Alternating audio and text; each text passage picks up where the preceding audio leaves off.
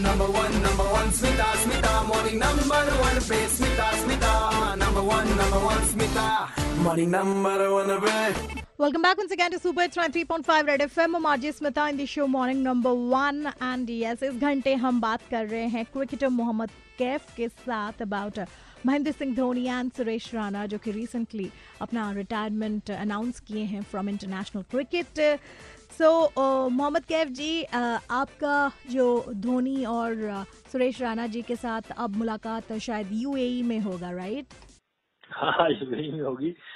और मैं थोड़ा सरप्राइज़ था राणा की डिसीज़न पे जो उन्होंने कहा कि मैं रिटायरमेंट ले रहा हूँ, पर धोनी, देखिए धोनी भी ऐसे प्लेयर है मैं तो मेरा बस है तो मैं घर जाकर दोबारा से बुला के लाऊँगा, बोलू, भाई, दो तीन साल अभी खेलो, इतना फिटनेस बरकरार है कीपिंग क्योंकि तो धोनी के एक ऐसे प्लेयर हैं, महेंद्र सिंह धोनी, कि उनके लिए आपको किताबें लिखनी पड़ेंगी। प्रिंट मीडिया में आप पढ़ेंगे तो बहुत सारा उनका चर्चा होगी रिटायरमेंट के बारे में लोग छापेंगे, लिखेंगे, पर मेरा मानना है कि धोनी ऐसे किरदार रहे हैं, अपने लाइफ में ऐसे प्लेयर बन गए थे कि उनके लिए कीपिंग पे एक बुक लिखनी चाहिए, उनकी कैप्टन कूल पे एक बुक एक बुक लिखनी चाहिए, धोनी द फिनिशर उसके लिए एक बुक लिखनी चाहिए। धोनी कैप्टन ऐसे, उनके लिए तो अलग अलग किताबें लिखनी पड़ेगी, कई सारी।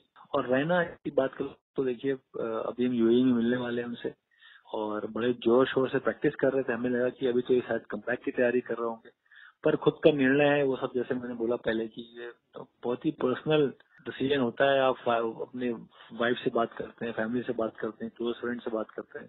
बॉडी कैसी फील कर रही है? इंजरी तो नहीं है तो सब चीज़ें माइंड में होती है।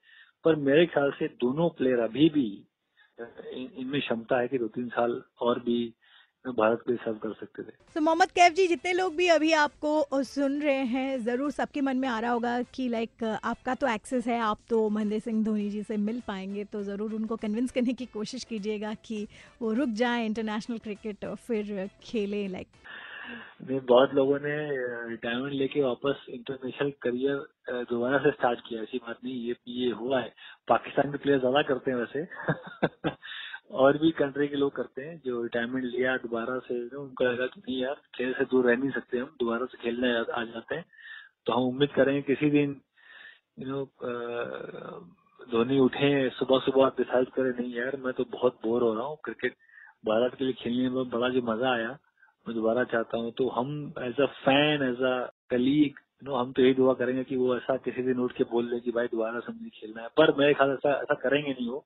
जिस रुतबे के प्लेयर हैं, जिस मुकाम पे पहुँच गए, पर पर पर हमको बड़ी खुशी होती है। सबको खुशी होना चाहिए, जो उनके फैंस हैं।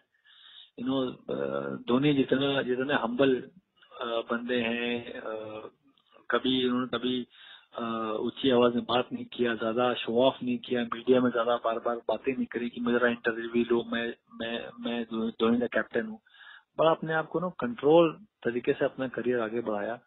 और मैं उनको दोबारा से सल्यूट करता हूँ कि उन्होंने इंडिया के लिए जो भी चीज़ अचीव करी। Thank you Mohammad Kaif ji for talking to us and letting us know so many things about M S Dhoni and Suresh Raina thank you so much thank you पहले तो भूले मुझको सनम तुम फिर मेरा नाम भी भूल कैप्टन कूल माही आपको कभी कोई नहीं भूल सकता। We all love you and for sure we are going to miss you in international cricket 93.5 three point five बजाते रहो।